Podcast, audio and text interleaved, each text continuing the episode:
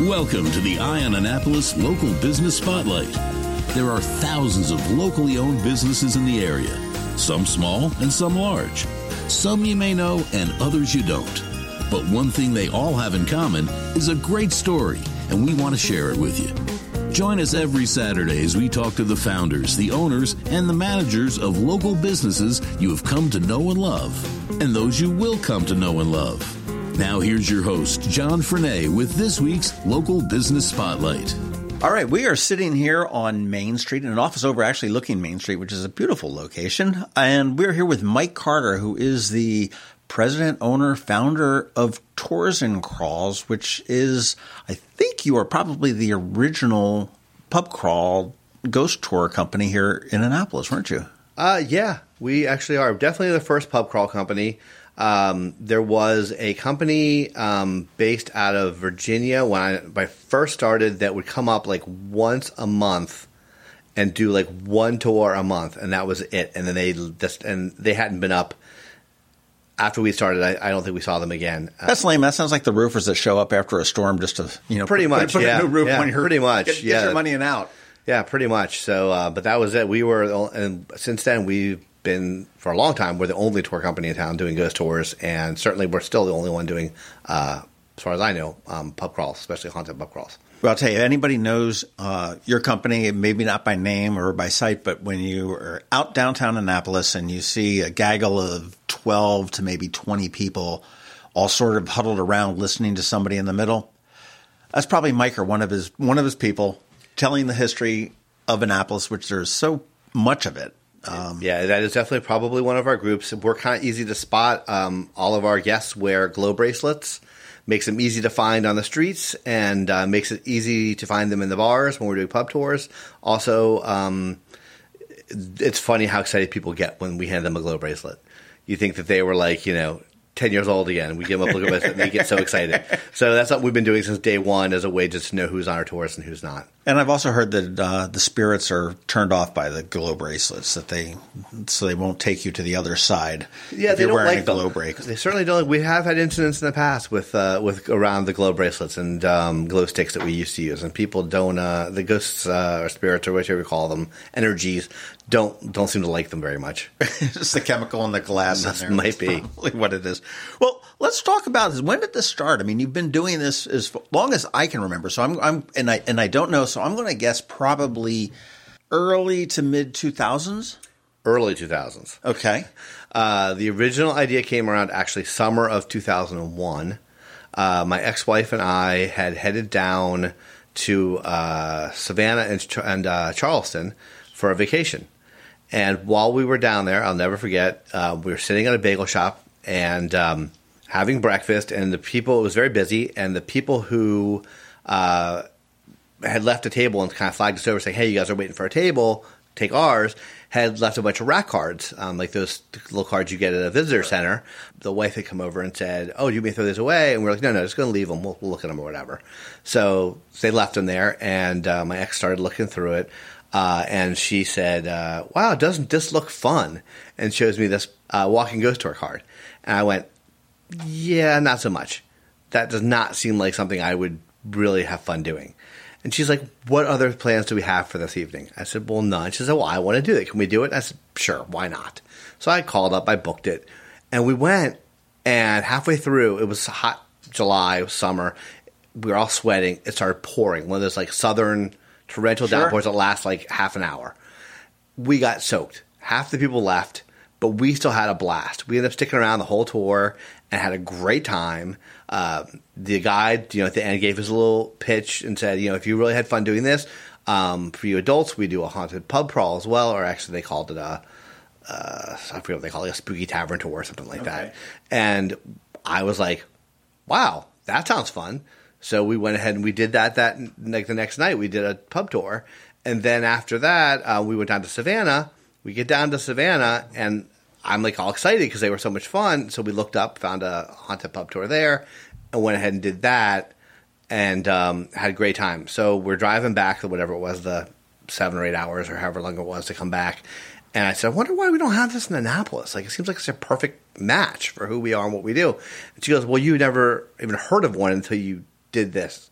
And so maybe there is one. And so I got back and said, yeah, maybe. I looked into it, and no, there wasn't. I only discovered that one company at Yorktown that was coming up once a year. And so I thought, hmm, what a great idea.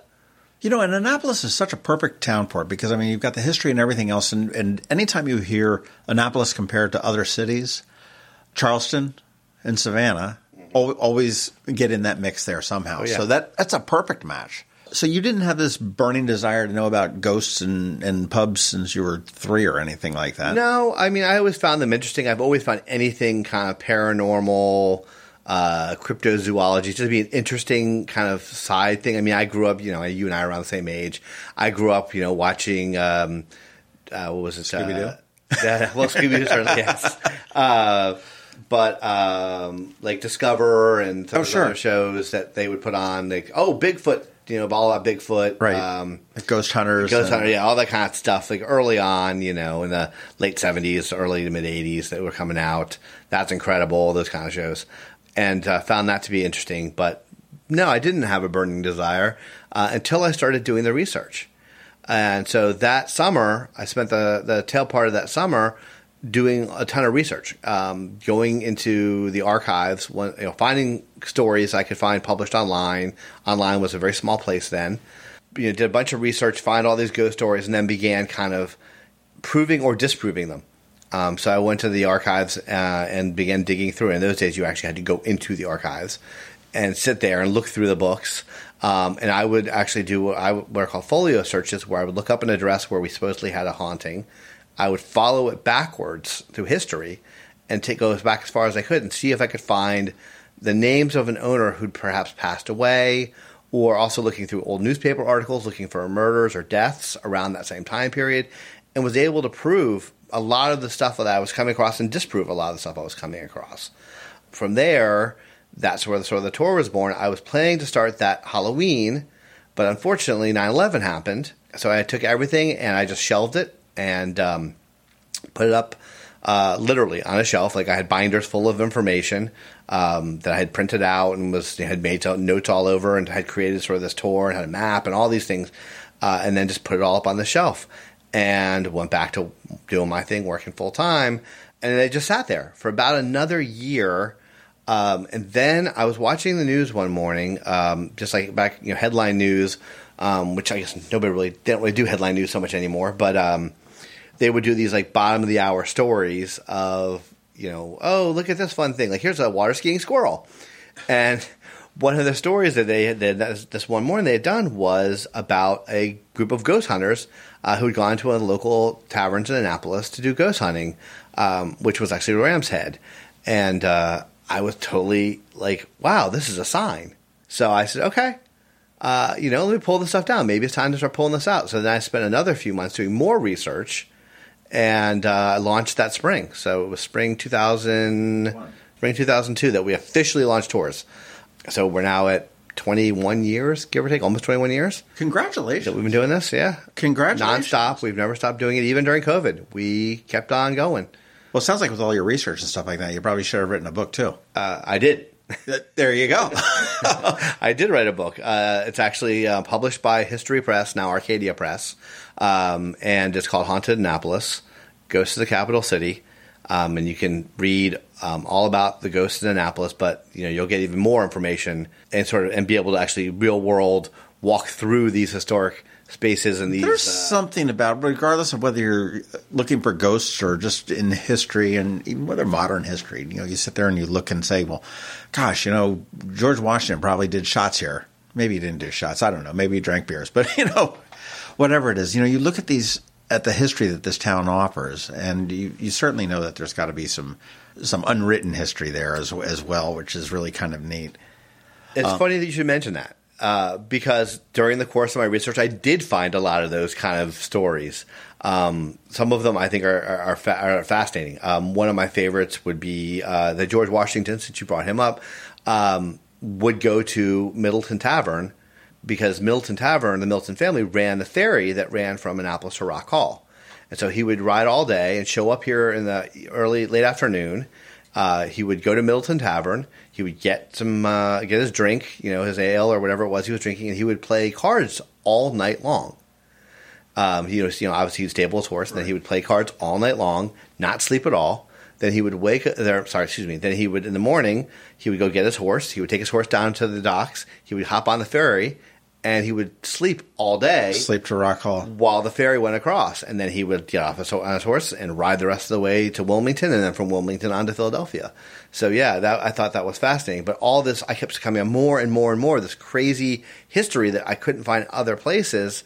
Um, and that's actually where one of our other tours, our Twisted History tour, came from. Was from all this interesting and fascinating history. I sort of started it, created it, got a tour going, and then Melissa, our uh, my VP and one of our um, tour leaders, Melissa's great. Melissa's awesome. Incredible florist. Could, not do the yeah, incredible florist as well as a fantastic tour guide and an amazing, super awesome person. She has taken that and run with it, and she's also a history nut and has done even more research on the twisted side. And I know she's putting together information for a book on twisted history in Annapolis. So And that's um, that's cool. That's just not that's that's not the ghost stuff. That's not the the, the No, this is fifth, separate. fifth grade history book stuff. This is the the Yeah. oddball stuff that is fascinating. I call it murder, mayhem, sex, and scandal. That's Okay. pretty much what we cover on that particular tour. Uh, although there's also a riot thrown in there, but you'd have to take the tour to hear about the Annapolis riot. Uh huh. And uh, well, you've got several different tours. I mean, you've got the ghost tours, you've got the pub tours, you've got the walking tours, which is like that twisted history tour. What's your bread and butter? I mean, is it the ghost tours or is Uh, yeah, uh, I mean, it's always been the ghost tour has always been the walking ghost tour. That is has always been at the heart of it, uh, mainly because it's family friendly, all ages. We get people visiting and who live here um, who are bringing family friends. I we've always joked that we're kind of like the Smithsonian of Annapolis, where when you have friends in town, you know, they're like, "Hey, let's go to the Smithsonian," and you're like. Again, okay. We'll go down to Washington. We'll go to the museums. We kind of joke that, like, you know, with a lot of people, we've had people who've come on our tour a half dozen times with different family and friends because they come to town. They say, "Hey, we have a great activity for you to do," and we they take them on a walking. You know, I'll tell you, I am such a fan of being a tourist in your hometown, and I think that you learn something new and every every time. And I, you know, an excuse. I mean, I go out on the Harbor Queen and I'll learn something new. I'll- I, I remember I learned on one of their boats about water in the bottom of the Trident Light. There is a vessel in the bottom in the in the foundation of the Trident Light, right at the end of the Naval Academy wall, and it has water from each of the seven seas. All sorts of little tidbits that people are coming up, and you know, to agree, some of them may be whispered down the line, and it, Right. you know, may have been distorted a little bit, but it's just very fascinating to see what it is. I remember the first time when I um, learned that the the poor people, the you know, lived down at the water. It wasn't the it wasn't, wasn't the rich folk. Douglas Bloody Point. Uh, well, anywhere, any any water. And instead, the, the wealthy lived up at the top of the hill because they had sewage they needed to dispose of, and it would go into the creek. So it was, and I'm like, aha, shit flows downhill. you know, maybe that, that was my own interpretation of where that may have come from. No, that's actually true. There's there's two reasons for that, and I, again, this came out of the research I was doing. One being exactly what you just said: the sewage ran downhill. The other being uh, that there was a lot of vermin, um, and they stayed down by the waterfront because there was a lot more food for them because of all the ships coming in and bringing food and that kind of thing. You had bugs, you had tons of mosquitoes. It wasn't like uh, you know today where we can put we have treatments for that and prevent the mosquitoes. So tons of mosquitoes uh, and rats and other kinds of vermin. So um, yeah, that's why the rich people lived at the top of the hill. Why all the nicest uh, mansions in Annapolis, for the most part, are on the high ground Makes sense. Makes sense. Probably, and better breeze too. True, true. I didn't even think about that. Well, I mean, let's talk about your tours. I mean, how long? How long are they? I mean, they're walking tours. Correct. Um, so uh, you've got to be ambulatory. Yeah. Uh, you're well, we are uh, we are. Um, it's hard to say in Annapolis. It's hard to say anything is wheelchair friendly. It's, it's true. Annapolis has a, has a real difficult time with ADA compliance. But we, we do we do have a tour route that we can take people if they are as long as they're like somewhat mobile or have somebody who can help push them on a wheelchair. Um, we are you know wheelchair friendly as well. But yeah, it is, it's a ninety minute walking tour. We walk around the historic downtown area. Um, the route varies group to group, night to night. What's happening event wise? really? Okay, so, many? so so I can come in tonight and do one, and then next week maybe a different maybe a different route, and uh, Yeah. Well, that we pride ourselves on that. One of the things we pride ourselves on is that when the way we train our staff and our tour leaders, um, everybody has their own favorite stories they like to tell, and the ones that they don't necessarily love. There's certain ones we require. They say you have to tell these, but others they have their choice. So we like to pride ourselves on the fact that you can come take the tour with two different guides and get two totally different experiences. that's cool. That's smart. So we don't we don't script train them. Tried that in the very very beginning. I had written this written this great script for the tour with jokes written into it and pause for laughter.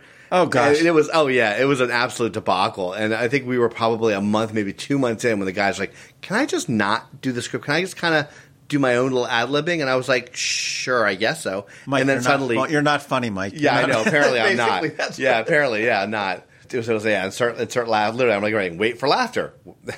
Oh, that's- that's funny. I still have it. I have that printed out still. I actually still have a copy of that, and I love to periodically go back and pull that file open and look at it and just laugh at this like ridiculous script I wrote. Oh, that's that's great. I mean, at that point, you might as well just get those little boxes that you clip onto your waist and Pretty put, much. put your Yeah, headphones. So on. now we every guide has their own. They you know they all make their own jokes. They all have their own things that they do and their own stories that they like to tell. Um, so yeah, every tour is different. Where do you where do you start your tours? Uh, most tours start at the Maryland Inn. About ninety-eight percent of our tours start there, with the exception of like private events, which we can start pretty much anywhere. Um, it's not uncommon for us to pick a group up at their hotel for a private event. Okay, so Mar- Maryland is right at Maryland the top of Main Street, Yep. right on Main Street and Church Circle. right up on the front porch. The big building that looks like a sharp V looks like the Flatiron. Building. Exactly. I always say that. It looks kind of like a miniature version of the Flatiron building. Yeah, we've been operating out of there since about 2000, I think, eight. We started operating Mm-hmm. out of there. Um, and have been there since ever since. Um, we've had a great relationship with um, Historic Inns of Annapolis.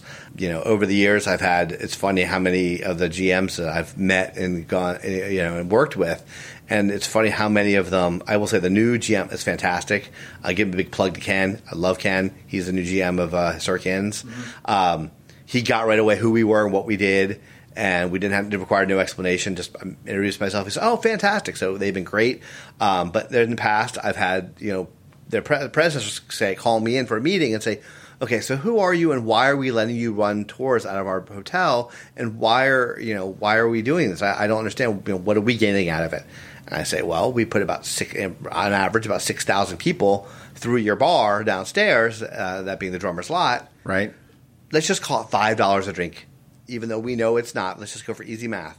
Do the math, and they go, okay, welcome, nice to meet you. Right, right. Primary audience is tourists Yep. that are probably going, "Wow, this is a fantastic building. This is a, this is an awesome place. We probably should stay, as opposed to you know some concrete monstrosity Absolutely, someplace." we have that all the time too. We have people, you know, will say, you know, next time I come to Annapolis, um, I'm going to stay here. This is a really cool hotel, or these hotels are very cool. Because we, especially boat show time, we get people from all over, and people come back every year for boat show.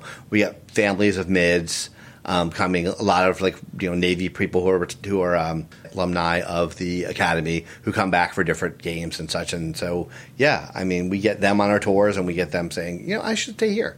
Do you have any um, plans for expansion? I mean, you're here in Annapolis. You're kicking butt in Annapolis. I mean, you've got the different. tour- Oh, I, before I get to that, Yes. I, I was on your website, and everyone should go there and take a look at it. It's toursandcrawls.com, all spelled out. But you have a header up there and it says cooking. And I put like three question marks like, okay, so where does like ghost tours, pub crawls, walking tours, and cooking come in? So I will jump into cooking. Give you half a second. I do want to mention something. I mentioned something earlier. Um, most people know us as Annapolis Ghost Tours, locals. So if you look up Annapolis Ghost Tours, also you come to us. I, that's something. Oh, okay. Everybody, when I say tours across, people go, "I don't know what that is." Annapolis Ghost Tours. Oh, Annapolis Ghost Tours. Got it. Because that's what we used to be called. But anyway. Okay, and you've got that domain, Annapolis Ghost Oh Tours? yeah, and in fact, it's actually Annapolis Ghosts will also get you to our Okay. uh, our page. Well, it makes sense because But, you've, uh, expa- so- you've expanded from yeah, ghost tours. Yeah, exactly. So we changed it uh, about ten years ago. Uh, so, but cooking school, yes. So I, um, along with a business partner and a group of investors, came together and created a recreational cooking school up in Catonsville, just outside of Baltimore. It is from Annapolis. Surprising, only 30 minutes to get there. Um, I drive up there all the time, and it takes me 32 minutes door to door. And I live down near Cape St. Clair, so um, it takes me 32 minutes door to door. So it's not far. Um, we teach I mean, over 100 different classes um, on a variety of cooking techniques, skills, as well as regional and ethnic cooking classes for people who want to expand their cooking repertoire or for people who um, don't know how to cook or, and just want to learn basics. We have basic classes, things like knife skills, um, you know, chicken butchery, uh, cast cooking with cast iron. That's actually a really popular class. Wow. So so is this is this like a, a one off class? I mean, I can take cooking with cast iron, go and list take that class and then be done, or is there a whole curriculum like a, Uh, a semester? No, it's, with, it's, no, it's uh, one off. You can do one and done. Um, we do some some classes in series. Um, usually those are country based. So I know we, we have a French series. Um, we're working on an Asian series right now. Um, yeah, we have a variety of Italian is another series. So we do do series classes for adults who are like that's really designed for the more um, adept cooks out there who want to really kind of sharpen their skills and kick it up a notch. Um, we also do a ton of kids stuff. Um, we do after school classes for kids um, that run from five to seven, so that you can drop your kids off after school. You know, not every kid wants to play soccer. Not every kid wants to play baseball. Right. Um, some of them want to. They watch these cooking shows and they want to be cooks. and thank gosh, thank gosh for them because then we wouldn't have wonderful restaurants. Correct. So we we are we like to think that we're training a next the next generation of uh, of chefs who are going to come out of the you know going to go on to become chefs and go to the the cooking. That's cool. Are you an adept chef?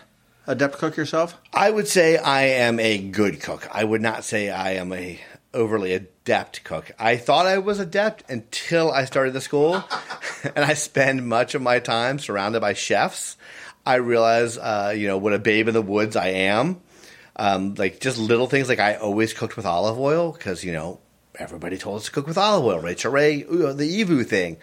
First thing, one of the first things I learned when the chefs came in is don't cook with olive oil. Olive oil is a dressing. It is not a it's not a uh, oil you cook with because its smoke point is so low. Um, so yeah, you should always be using a vegetable oil or an avocado oil or something like that when you're cooking. Um, anything other than just heating something, like you know, if you're just doing a low heat, sure, olive oil, go to town. But the rest of it, yeah, you want to use a different kind of oil, and uh, just little things like that. that I just did not. I th- I thought I was so adept in the order in which things go in is so important. Just little things like that, like I just never really thought about. And uh, and also, I'm not a recipe follower. Um, I will look at a recipe and then I just sort of go with it and make do my own thing based on that. As you go and taste. And, Yeah, and, and, baking, forget it. I'm a horrible baker. Like, don't ever give me something to bake. I'm, I'm going to have to dig a little bit deeper into that because Yeah, a lot of I, am, really- I am really- a horrible cook. I would like to learn a little bit better. I think it might be something fun for my girlfriend get- and I to do. Just to, We get a lot of date night people. We get a lot of, um, especially out here, we're getting a lot of. We do parent child classes, which which um, is for kids of any age. I, I spent 25 years getting rid of them. I'm not going to bring them back. Well, not for you, but for the younger the younger parents out there who's got you know. I mean, I would say pretty much younger than six is a little on the young side, but anything six and up with a parent, they can learn to make donuts, they can learn to make sushi, they can learn to do pasta from scratch. Um, you know, you name it, they they can do it. So we That's have a lot of that cool. stuff too. So yeah, it's pretty cool. You know, we opened during COVID. Still, we made the decision that people were going stir crazy, wanted to get out. So as soon as they opened up, uh, and the mandates allowed us to have ten people gathered, we opened up at that point, and we allowed ten people in the classroom. We, I would literally sit there before each class with a tape measure, Measuring your six foot. measuring six foot from stool to stool. Um, that so that people would not be coming in with six feet of each other. Everybody was masked. You know, all, the chef was masked.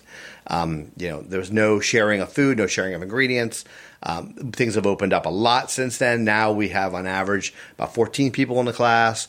Um, we don't, you know, they they are still cooking. Their, we decided to go with the cooking your own recipes rather than group recipes, which some of the other schools in the area do, where they say, "Here, you guys are making this, and this group's making that," and then we're all going to come together and put those all on the table, and everybody's going to eat a little bit of each. Each person, Person- makes their their whole own. set of recipes and eats only their food. Um, we liked that once we started doing it. People liked it. People responded well, so we keep on doing it. What's the future look like for Annapolis ghost tours or tours and crawls?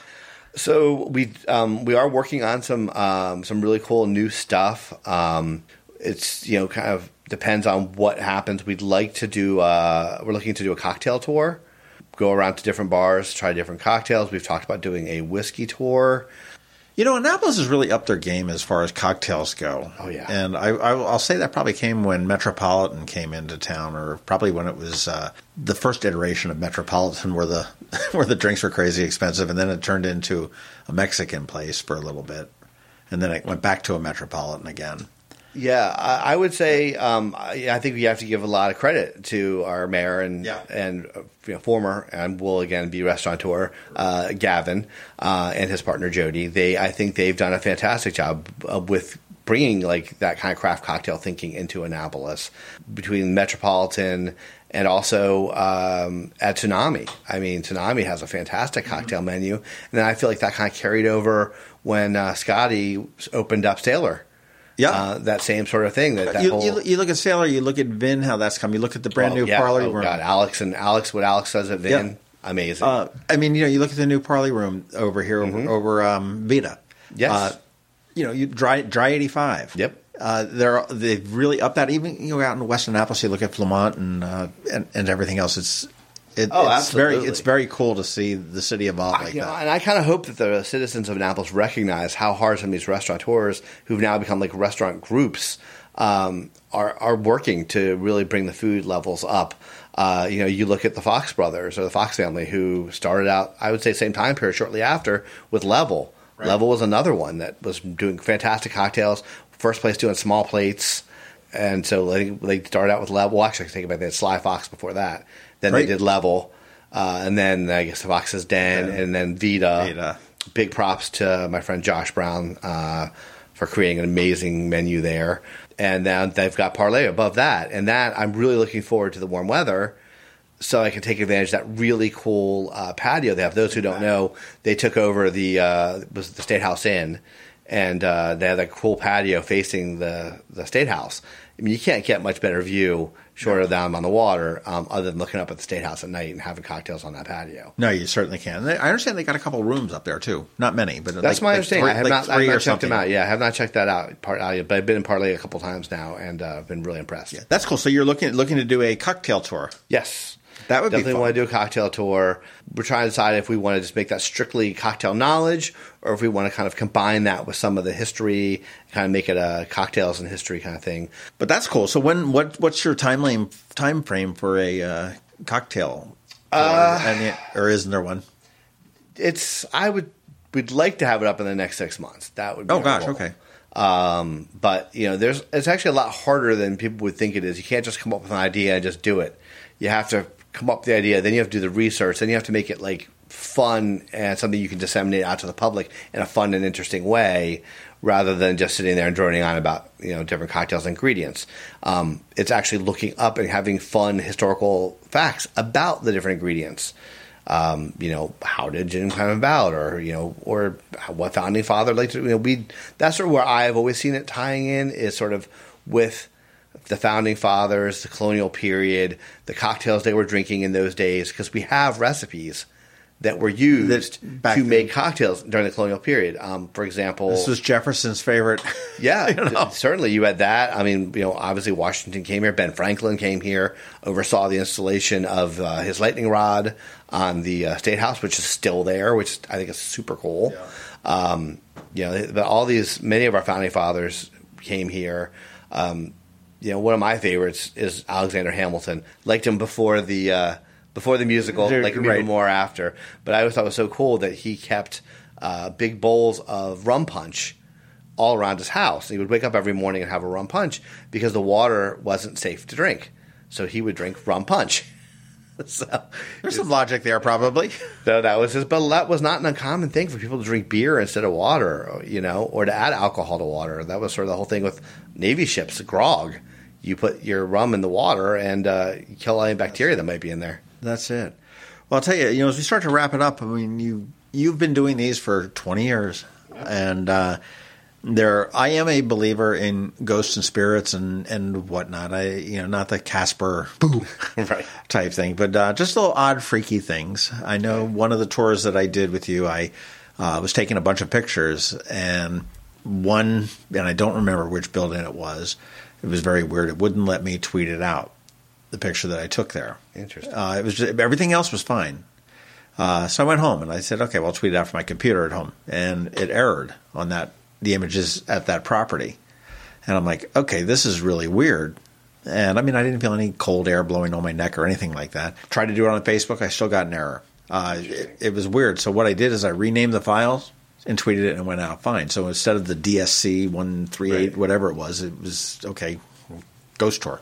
Trick, You know, the, uh, trick whoever it was that and, like and it. but I was, I was, it was just, it was just those images at that property, not you know, and and I don't have any explanation for it. I mean, I, I'll I'll chalk it up to a, to a ghost thing. I mean, it wasn't like a oh my gosh, I'm freaked out, I'm scared, I got to run. Uh, and that's what makes a really good ghost tour, I think, to me is it's not it's not scary. It's just hmm, that's interesting. Uh, you you know, you talk about you know the ram's head and the the bedpost. Yeah, uh, absolutely. Yeah, if you ever want to learn about that one, that's definitely there's a really cool story there. Um, you did ask me earlier about like my interest in ghosts and all that, and if I I don't know if you actually asked about any of my own experiences or not, but there are, are two quick things I would like to mention. Um, one, we actually don't talk about on the tour, um, and one doesn't take place here at all. But when I was a, I grew up in London. Uh, my dad was in, with the government, and so I was living in London as a small child, and uh, spent the night at a friend's house. And in the middle of the night, I woke up, and as young kids do, and had to use their bathroom, and went out and was heading to the bathroom when um, this old man they stopped. He was standing in the hallway, and I still remember it very vividly. He was wearing um, like an orange, excuse me, yellow, uh, like raincoat, and he had a hat on. It's and, the Gorton's fisherman. Exactly. and now I do sort of wonder if I didn't project the Gorton's fisherman on my memory or not. Yeah. But I remember that, and I remember like saying hi to him, and him saying, smiling at me, and then turning around, walking back down the stairs. And so I went back to bed, and the next morning we were having breakfast, and I said to his mom, my friend's mom, "Where's your grand? Where's Grandpa? Like, is he your grandfather? Is he coming down to have breakfast with us?" She said, "Excuse me, who are you talking about?" I said, "Grand, your, your grandpa. Like, he, I saw him on the stairs." And she started kind of laughing. And I remember my parents then coming to pick me up, and her or my mom coming to pick me up, and her telling my mom what would happen, and said that's so weird because we've been having these issues in the house with the kids' shoes disappearing and moving around um, and being found, be left in one place and found in another or whatever. And um, you know, I had done a little bit of research into the house and it had belonged to a sea captain who had died at sea. So I don't know if that's what I saw, but um, uh, you know, it was just sort of that sort of kind of piqued my interest in those types of things. That's what kind of got me interested in paranormal. Interesting. Um, but I was actually up at the Maryland Inn one night on the second floor balcony, which a lot of people don't even know is there. Mm-hmm and it was a hot, hot summer night. And we were waiting for tours to start. I was with my uh, my ex and uh, my son, and he was just a toddler at the time. He's now uh, almost eighteen. Uh, so, but um, we were up there, and there was not a lick of wind, as you find in Annapolis summer. It's just hot, hot, right. hot, no breeze. And they used to have these three rocking chairs sitting up there. And one of the rocking chairs just started moving for no reason at all. Not all three, just one. And I got this strong whiff of like pipe tobacco. And I actually went and looked over like the edge to see if there's anybody down the street smoking a yeah. pipe. Nothing. So I walked over and I touched the chair and stopped it from rocking. It got a little bit of like a like a little like like electric shock. Uh, and then I went back down and sat down, and um, sure enough, a few minutes later, started rocking again, same chair, got the same whiff again. And it happened three times, and um, I was like, "Wow, this is really kind of freaky." And at that point, it was time to head downstairs. But yeah, that was sort of, I guess, I like to think that was Captain Charles Campbell, who we talk about one of our stories at the Maryland Inn, um, just enjoying the summer day, uh, yeah, summer evening with a pipe and probably a pint in hand, as he's usually spotted. What's the uh, oddest encounter that you've heard from the thousands of people that have taken your tours? I mean, I'm sure they all report back, not all, but I'm sure many report back like this was great. You know, even if yeah, sure. review, this was a great and everything else. Um, I mean, your reviews are stellar, but so I would say that a few come to mind. There's actually a set of pictures up on our website in the gallery um, of, and they're definitely on our Facebook page as well. That there's one woman captured in the St. Anne's churchyard um, where the old graves are. That used to be a full fledged, all out cemetery right there um, that went all over that area. I mean, where Church Circle is now, yeah, all the road, that was a cemetery. There are bodies under that road um, that they did not necessarily get to, um, and they still find when they do excavations, they do construction, they still find body parts because um, then they moved the St. Cemetery over by the river uh, or the creek, I guess it is. Right. Um, but uh, we've had several different guides have issues in that area where the middle of a story happens a lot and the lights will start flashing or one will flash off flash on and when they when they mention the name of the ghost haunts that churchyard um, and then and we had several guys also report feeling uh, tingly like almost like somebody had put their hand on the back of their neck or maybe was blowing on the back of their neck and like hands going through their hair. So we've had that happen quite a few times to, to both guests and guides. Interesting, interesting. And there's all, and, and I do think that with the paranormal, it has to, you know, the recipient has to be. I think there's certain people that are more prone to attracting Yeah, I think there are. Yeah, or some something. I'm not sure I'm saying that correctly, but I think I think more people. Some people are more um, in tune, in tune maybe with it. Like you know, I, I tend to think that sort of ghosts or spirits or apparitions or whatever you want to call them. I feel like there is a scientific basis in it, and it has to do with um, the energy that once flowed through, you know, that will currently flow through our bodies. You know, the, the firing of our synapses and things like that, and those electrical impulses are there. You know, if you want to little physiology work at work. well, the physics, actually, I would say, you know, um, energy is neither created nor destroyed, must remain constant. So that energy that's powering our body has to go somewhere. So maybe it's uh, still floating around somewhere for some cases when people die suddenly or unexpectedly. Um, the energy doesn't know where to go. Be that whatever you want to call the afterlife. So um, yeah, I would say that. And one thing we always tell people on our tours: take pictures of just windows and stuff that even and you probably heard them say that um, because you never know what you're going to get. And some of the best pictures we've gotten, ghost shots, are somebody who's taking a picture of the building, and they're like, "Yeah, I took a picture of the building, and there's like a face in the window," and they send them to me, and a lot of times it's actually a reflection of somebody in the Sure, street. sure, a tree or but, something, But you know. plenty of times we can't explain it. And I've got a couple of really great pictures I put up on the web of the uh, the Brice house, the Brice mansion, um, where we've got pictures of two different ghosts in a window, and it is a really freaky picture. That's cool. And you can clearly see that they are not real people; that they are like some type of apparition or something, and they're not reflections because they're on the second floor. What's the most surprising thing people that people don't know about you? Not you personally, but about tours and crawls. And what's what would people be surprised to know? Uh, I would say first um, that we are probably the biggest skeptics that you're ever going to meet when it comes to this subject of ghosts. We are not a we believe people. My most of almost all of my staff are we do believe because we have seen and heard and experienced so much, but a lot of it um, we we come at everything from a skeptic standpoint. That and that just goes back to my earliest research.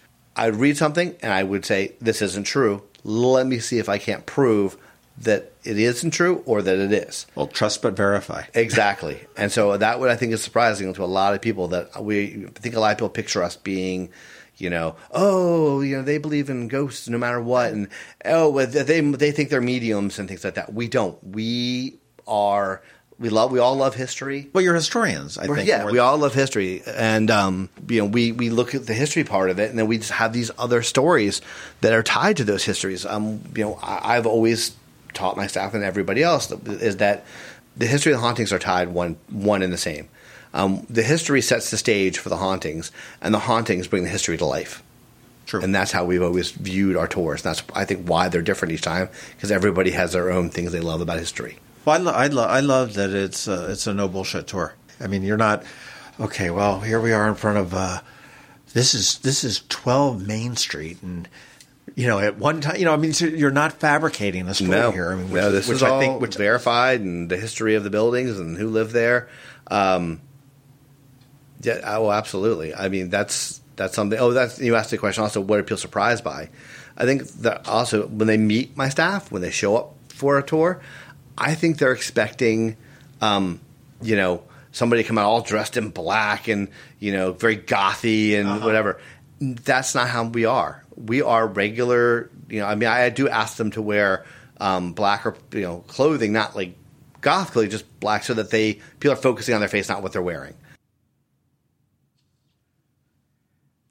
Okay, now I'm a believer in uh, spirits or something like that. We were talking mid mid conversation in with full batteries that I put in just before I came over here, and the recorder just went off. So somebody somebody was a little bit upset about something that we were talking about. I That know. certainly possible.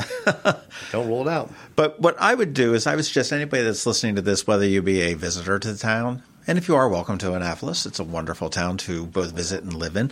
But if you are a resident of town, if you're just looking for something fun to do, seven nights a week, uh, Mike Carter's tours are running. They start at the Maryland Inn at the top of Main Street.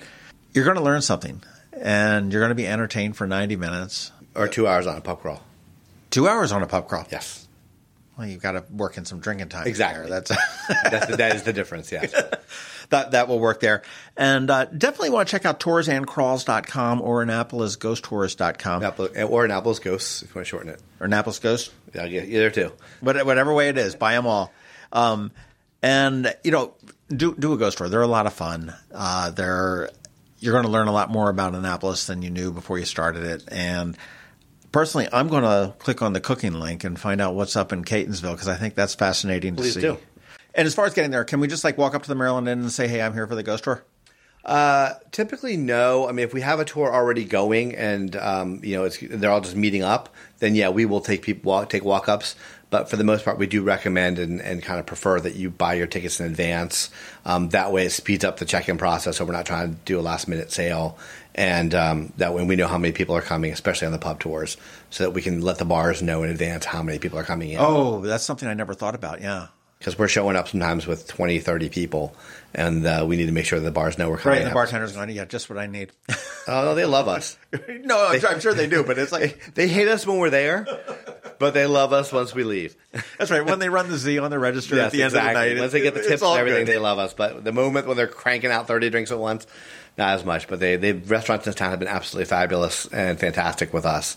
Um, you know, so can't thank them enough. But Mike, thank you so much for your time today, and congratulations on 20 plus years of uh, running the original and uh, really, I guess, the only Locally owned. locally owned ghost tour here. You're very welcome. Thanks for listening to this week's Local Business Spotlight. Please make sure to visit eyeonannapolis.net for all your local news, events, and opinion. And in case you haven't already, please subscribe to the Eye on Annapolis Daily News Brief, where we bring you all the day's local news direct to your phone, tablet, or computer in about 10 minutes. It comes to you at 6 a.m. every Monday through Friday, and you can subscribe on Apple Podcasts, Google Podcasts, or wherever you get your podcasts.